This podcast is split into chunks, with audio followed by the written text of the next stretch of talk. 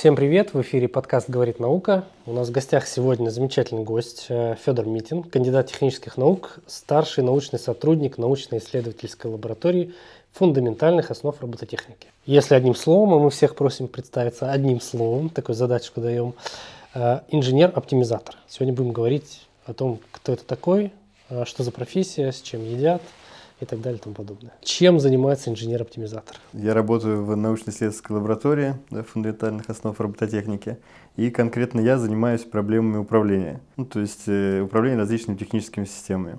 Они совершенно могут быть разные, и управление, которое я рассматриваю, это оптимальное управление. То есть если мы хотим э, управлять э, летательным каким-то объектом, подводным аппаратом, космическим спутником, то мы должны делать что-то с наилучшим эффектом, там, с минимальным расходом энергии или что-то в таком духе. И как раз вот если появляется слово минимум или максимум при управлении чем-то, то это получается оптимизация. Поэтому э, если мы э, выбираем какой-то объект, начинаем управлять, то как инженер мы это конструируем, собираем, а как оптимизатор, то есть управляем наилучшим образом. То есть вы повышаете характеристики там летные, например? Или еще вот как, как вот, или оптимизируете там процесс управления этим средством? Да. Ну, наверное, лучше на примере, да? Да, да, да, конечно. Вот сейчас у нас работа большая, это по раскрытию крупногабаритного спутника космического. То есть спутник выводится на орбиту, и чем он больше, тем, соответственно, больше проблем при его наладке, эксплуатации. И вот э, э, мы раскрываем спутник, который в диаметре 60 метров. Это огромная такая э, махина, висящая в космосе, а для того, чтобы ее в космос доставить, она упаковывается в полметра диаметр э, на ракет-носитель, выводится и там раскрывается. И вот э, такой спутник, когда раскрывается в космосе, там нету сил притяжения, они малы, и вся конструкция очень сильно трясется, колебания возникают, и вообще до полугода она может трястись, ее нельзя эксплуатировать. И вот я применяю алгоритм управления, который позволяет минимизировать эти колебания. То есть, вот, то есть там не полгода уйдет, а условно там три месяца. Ну, за месяц, да, а, вот у нас. То есть я ввожу специальный математический аппарат большой, где говорю, что мне надо минимизировать вот эти колебания и рассчитываю управление, чтобы плавно там с определенными характеристиками раскрыть всю эту конструкцию, и она не тряслась и выполнила все свои функции. То есть это такие алгоритмы оптимизации. Что нужно сделать, чтобы стать инженером-оптимизатором? Вообще, как, как попасть в эту всю систему? Ну, вообще инженер, первое, это э, имеется в виду, что именно прикладные такие знания. То есть э, э ученый, он фундаменталист больше, какие-то фундаментальные основы, крупные исследования, а инженер это именно прикладные, то, что сейчас используется. И поэтому вот инженер-оптимизатор, э, я назвался, это имеется в виду, что я оптимизирую не только фундаментальные новые алгоритмы разрабатываю, а оптимизирую конкретные технические системы. Вот прямо здесь и сейчас мы их устанавливаем на аппаратуру, проводим с ними опыты, эксперименты и то есть, э, сравниваем с тем, как используются обычные алгоритмы управления, и с тем, что у нас э, получилось. Ну, если рассказывать мою историю, то когда я учился в ВУЗе на системе управления летательных аппаратов, то есть это технический вуз, и мы управляем летательными аппаратами. И из всех предметов, когда я доучился до диплома, мне больше всего был непонятен оптимальное управление, такой курс. Поскольку я Т- ничего... Туда, да? Да, поскольку я ничего не понял. Мы кое-как сдали зачеты всей группы, по-моему, никто ничего не понял. Я решил, что я напишу диплом именно по этому оптимальному управлению. Написал диплом и тоже ничего не понял, но как раз в то время был переход на баллонскую систему, и после специалитета можно было идти на магистра, бакалавра. Вот был этот момент перехода, и как-то не было это оговорено одно это образование, два. И я вот после специали специалитета инженера пошел в магистратуру. И там уже два года писал диссертацию как раз по оптимальному управлению. И вот там за два года уже разобрался, как все это работает, что с этим надо делать, как его применять на каких-то реальных объектах. Ну, на самом деле, конечно, э, если говорить прям про оптимальное управление, очень такая э, фундаментальная, математически тяжелая наука, очень много формул, э, а все формулы математики, она достаточно абстрактна, и без подготовки, без длительной, тяжело войти, большой порог вхождения. Надо как бы математику очень сильно знать, чтобы понимать. Ну и еще хотел сказать, что э, научный руководитель, конечно, тоже мне очень сильно помог там Кабанов Сергей Александрович, потому что если бы он не захватил меня, не увлек, не заставил понять, как это интересно, то вряд ли бы я до конца дошел, начал продолжать, и после магистратуры в аспирантуру вряд ли пошел, ну и дальше в науку. Ну, интересная формулировка, заставил понять, как это интересно. Да. Э, вот получается, в данном направлении там, научной деятельности важна роль руководителя? Э, бесспорно, обязательно. В чем его основная задача? Ну, помимо вот, то есть как, как, какими, с помощью каких инструментов он увлекает человека, как вот этот процесс происходит? Ну, как э, говорил Архимед, что главное э, в учителе это не научить э, предмет рассказать, а зажечь искру знаний в студенте. Поэтому главное это именно с разных сторон. Каждый человек индивидуален, поэтому надо смотреть на конкретного студента и понять, что именно его увлекает. Кого-то больше там фундаментальные новые открытия, кого-то практическое применение, кого-то как конкуренция, что вот сейчас мы сделаем лучше, чем у других. Здесь э, для всех обобщенно сложно сказать, но именно руководитель должен вот как бы подтолкнуть, зажечь эту искру, тягу к новому, к знаниям. Сколько вы уже в науке? Лет 10? Э, да, ну это был 2013 год, когда вот я попал в оптимальное управление. Ну, еще два года мне потребовалось, чтобы разобраться, когда я уже сам начал осознавать, что я пришел в науку и сам дальше начал учиться. Поскольку когда бы я был студентом, то я учился так, как мне руководитель мой говорил. А как э, поменялось, вот если смотреть изнутри всю mm-hmm. систему, да, обучение, там, не знаю, исследовательскую систему, как, как она изменилась за последние лет 10? Основное, что бросается в глаза сейчас, это, конечно, популяризация науки огромная. Э, когда я учился, э, про гранты, про различные конгрессы молодых ученых и встречи было практически ничего не известно. Максимум, что у нас было, это внутривузовское какое-нибудь заседание кафедры, где доклад... Встречалось 10 человек. Да, да, да, встречалось 10 человек. Ну, еще чуть попозже, наверное, лет 7 назад, я начал ходить на встречи ученых-управленцев в Доме науки. Там в конце года был такой симпозиум, где со всего города встречались э, специалисты по управлению, рассказывали, какие, что они увидели, на каких конференциях были, какие достижения получились. То есть такие вот местные, локальные э, встречи, симпозиумы, они были. А сейчас за последнее время вот популяризация, особенно последние три года, огромный скачок вперед, подкасты различные, э, конгрессы, Э, особенно радует, что на таких конгрессах э, из разных областей ученые, поскольку обычно ездишь на конференции, на своей тематикой занимаешься и узко в ней копаешься. А когда видишь с разных сторон, а именно если про фундаментальную науку говорить, то смотреть на проблему не только со своей стороны, а с разных сторон – совершенно как бы сам не подумал. Это очень полезно и совершенно новые горизонты открывает. Вот под полезность чуть-чуть тогда вернемся mm-hmm. вот к тому спутнику, который раскладывается да, там в космосе. Если об этом можно говорить, просто не знаю, что за назначение спутника. Но в целом хотелось бы понять, как вот э, для обычного человека mm-hmm. Э, ваша работа там может быть осязаема да, в каком-то степени. То есть как, это, как меня касается этот спутник? Ну, типа, если очень утрированно и грубо задавать вопрос, то это вот выглядит примерно так. Да. Типа, ну, мне-то чего с него? Ну, чем больше спутник, тем э, больше у него расширение, он более качественный сигнал может э, принимать, передавать.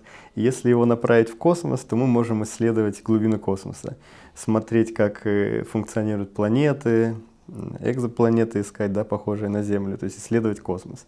А если его повернуть э, на Землю, то он дает очень высокое расширение и в огромном диапазоне большой сигнал. То есть мы можем увидеть э, снимки там, с разрешением нескольких сантиметров. Поэтому смотрим Google карты какие-то. Э, сейчас у нас очень много участков, которые расплывчатые. Да, обычно города снимают крупными кадрами, их еще можно улицы разглядеть. Но машины уже немного расплывчатые. А если таких спутников будет несколько, то вот для обывателя можно любую картинку из интернета приблизить, увидеть фактически детально. А, ну как, как в фильмах, да, бывает? Да, да, да. Такое вот там, типа, увеличь еще, да, еще, да. и вот он там. Вот только и за... вот цвет у него глаз, значит, голубой получается. Да. Вот э, только с помощью таких больших спутников можно это на Земле увидеть. Ну, а если говорить про практическое применение для разных специальностей, ну, там, для аграриев они смотрят, как э, сезонно изменяются поля, как почва изменяется, куда там переносится ветер, э, все частицы. То есть много можно задач увидеть, э, что происходит на Земле с высоким расширением, что обычные маленькие спутники невозможно оценить. Можно, да, еще добавить, что ну, сейчас студенты и институты, они в основном делают кубсаты, небольшие спутники.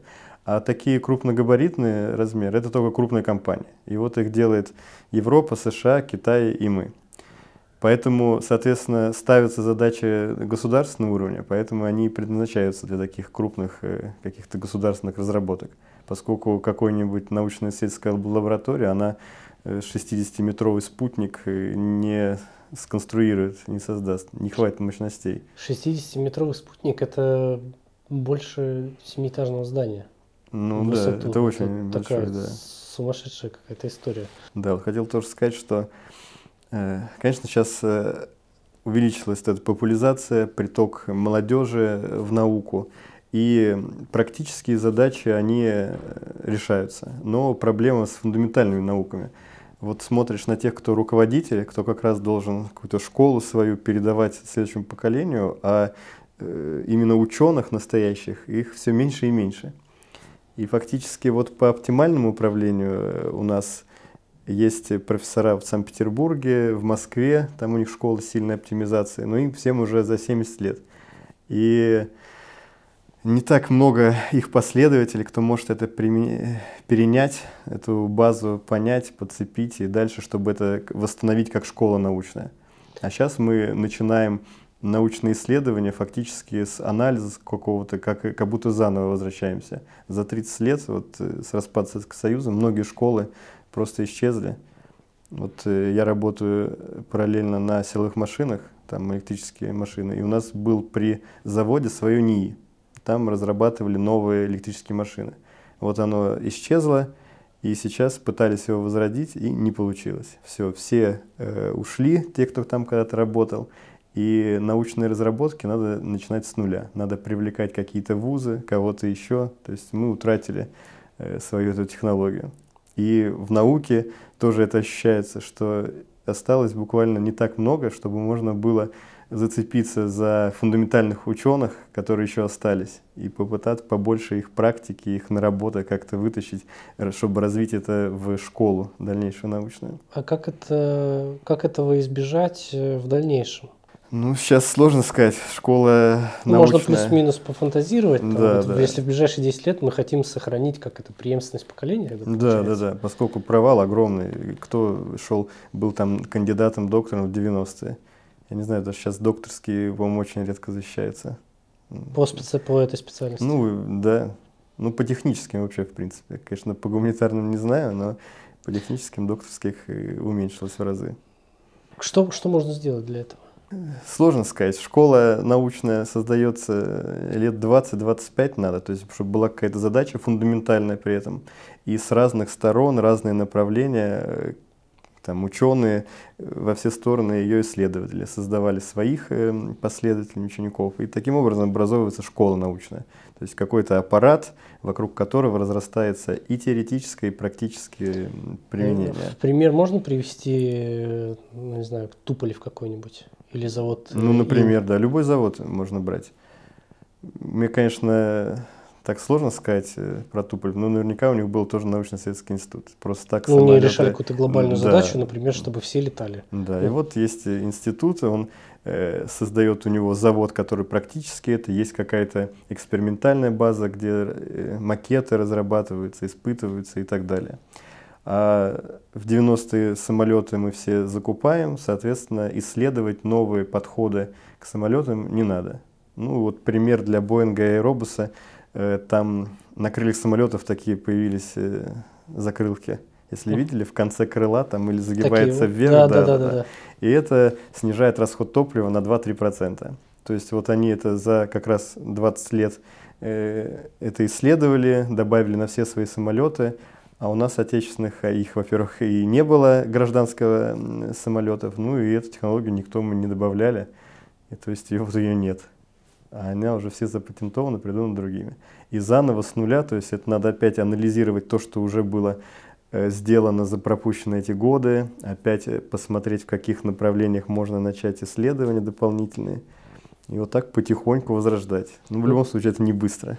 Ну, то есть, получается, совет самим себе, типа, не допускать таких ситуаций в будущем? Да, да, потому что развалить легко, перестать э, что-то там исследовать, заниматься, а потом, когда надо опомниться и за несколько лет все это собрать опять, это невозможно. невозможно. Да, нужно много э, лет 10, а вообще школа вот лет 20-25 создается. Даже при текущих скоростях? Потому что мы с учеными общаемся, и ну, было высказано мнение несколько mm-hmm. раз даже о том, что сейчас развитие науки, оно как-то там, на космических скоростях, условно ну, говоря. Ну, сейчас быстрее. То есть, может, школа, типа, как раз за 10 лет еще... Ну, может, за 10 сейчас и можно, действительно, когда и поиск информации намного быстрее, и анализы. Но... Это такой оптимистичный прогноз. Да, скорее. да, да, но это надо вот заниматься. Беда в том, что в технических науках, вот как я в оптимизации, э, очень много тонкостей именно при э, моделировании, при каких-то исследованиях, подходах. То есть э, фундаментально это все описано, но тонкости узнаешь только, когда это исследуешь, когда с этим работаешь. Поэтому вот мой научный руководитель, он много задач решал, и э, не на уровне как бы фундаментальных научных приложений каких-то знает, а вот просто как какое-то чутье, уже опыт какой-то, и вот это он может передать. А когда начинаешь сам задачи решать, то утыкаешься в простые проблемы, которые для тебя кажутся сложными, а для человека, который это уже проходил, намного проще это находить. А он остался вот у нас в ВУЗе, например, один такой профессор, и, соответственно, Э, чем больше у него учеников будет вот сейчас, тем больше мы успеем передать. Как поступить в этот вуз, что, какими знаниями нужно обладать, там, ну, я не знаю, какими компетенциями, это же, получается, совет будет для школьников, да, там, условно, да. 11 класс. Что, нужно, к чему готовиться? Ну, у нас э, вуз, я э, преподаю и работаю в ВУЗе военмех, это военно-технический университет. И там в основном у нас, э, конечно, университет, поэтому там все специальности, и гуманитарные, и технические, но в основном мы заточены на технические специальности. Поэтому математика, физика основное. А так и ну, поступать по ЕГЭ, я думаю, вряд ли он много баллов требует обычно. А главное дальше учиться, э, научиться учиться. То есть, когда поступаешь в ВУЗ, э, студенческая жизнь нас закручивает, но надо вот уметь именно Э, понимать, выделять главное и находить время для учебы, чтобы тоже самому себе это делать интересным и как-то это развивать. Сколько сейчас э, поступает, вот, ну, я не знаю, набор на какую-то специальность на ваш? Сколько вот э, есть? Очень по-разному. Зависит от года? Да, зависит от года, потому что э, зависит от баллов. У нас было обычно где-то одна группа, наверное, в год. Вот одна на... группа это сколько? 30, ну, 30 человек? 30 да, человек. система управления летательными аппаратами. Потом есть какие-то рейтинги э, по специальностям. И вот один год наша специальность э, СУЛА, система управления летательными аппаратами, попала в топовую номинацию. Ну, видно, потому что беспилотники стали активны. И народ пошел на данную специальность и набрали три группы. А потом в следующий год опять э, уменьшилось, и от этого набора группы зависят баллы. Вот набрали много человек, и баллы на эту специальность сразу задрали, э, проходные по угу. ЕГЭ. И в следующий год уже пришло в три раза меньше народа, опять одна группа. А, баллы то есть снизили. вы набрали 90, да, вот три да, группы и... по 30. И после этого, по результатам этого набора, да, да. подняли баллы. Ну, потому что решили, что народ идет, соответственно, более востребованная специальность, надо баллы поднимать. Баллы подняли, ну и логично, что пришло меньше, кто смог пройти на эту специальность. Опять немного снизили. И вот она поэтому год от года по-разному. Э, сложно сказать, а, как... А процент людей, выбирать. которые, вот, ну, я, у меня есть там статистические данные, не знаю, могу ли я их разглашать или нет, но это в этих в гуманитарных специальностях, угу. да, допустим, какой-то факультет журналистики, там из 100% э, поступивших, Э, только 50 доходят там, до там, третьего курса, и там mm. еще меньше процент э, выпускается и так далее и тому подобное. Вот здесь как-то можно говорить о какой-то там статистике? Сколько людей вот пришло да. и какой выход? Раньше, когда я учился, э, ну, вуз был сам в себе, то до конца очень мало доучилось. То есть у нас было, например, 30 человек пришло специальность, а доучилось на человек 7 и из них было два тех, кто с прошлых э, лет пришли. Ну, сколько это получается? Ну, 20 там, с, Да, с да. небольшим процентом, 25 условно. А сейчас, э, ну, я так понимаю, что во всех вузах идет бальная система, там какие-то другие подходы, вот эти цифровые тесты идут, и значительно увеличилось количество выпускников. Наверное, процентов 70 там доучиваются до конца. А в профессии остаются. Вот эта вот боль- больная история с О. тем, что типа а ты работаешь по специальности. Ну, все очень сильно меняется. Потому что вот за 10 лет, когда э, технические специальности не были так востребованы, и не было популяризации какой-то вот, э, раскрутки, конечно, половина, наверное, уходила в смежные профессии. А сейчас многие остаются. И появилась работа очень много в ВУЗе у нас. Если раньше у нас в ВУЗе только преподавание было, а занимание наукой, как бы как прикладное, просто дополнительное, кому действительно охота там что-то исследовать, то сейчас огромное количество грантов, появилось огромное количество лабораторий. То есть после вуза эм, еще процентов, наверное, 20 там остаются в стенах вуза как преподаватели, так и научные работники. Ну и еще процентов тоже там 30 уходят на технические специальности. Ну, наверное, не знаю, где-то тоже 20-30, вот они уходят в другие. Специальности меняются. Будем завершаться. Э, Я пожелаю всем э, поступать туда, куда вы хотите поступать, и доучиваться до конца. Какими качествами должен обладать современный ученый? Это, конечно, э, целеустремленность, чтобы бодрость духа, всегда быть на позитиве, не опускать руки. Ученые вообще одни из самых несчастных по физиологии людей, поскольку Почему? Э, Потому что когда мы ставим какую-то задачу и решаем, то у нас э, уровень счастья, да, гормон счастья поднимается, и мы рады. Вот я, например, сходил на тренировку, я позанимался, я сейчас, я хотел купить книжку, купил ее, я рад. А вот э, наука требует огромных усилий, и в конце э, получишься маленький результат. И поэтому, если вы видите в метро идущего э, профессора, там, где он с грустным лицом э, не спеша идет, вот он думает над этими задачами, и там раз в год вот он наконец-то ее решает, у него небольшой момент счастья. Поэтому не опускать руки, быть целеустремленным, и тогда можно э, свернуть горы, и обязательно все получится. Спасибо большое. У нас в гостях был Федор Митин, э, Спасибо. кандидат технических наук, инженер-оптимизатор. Спасибо. Спасибо большое.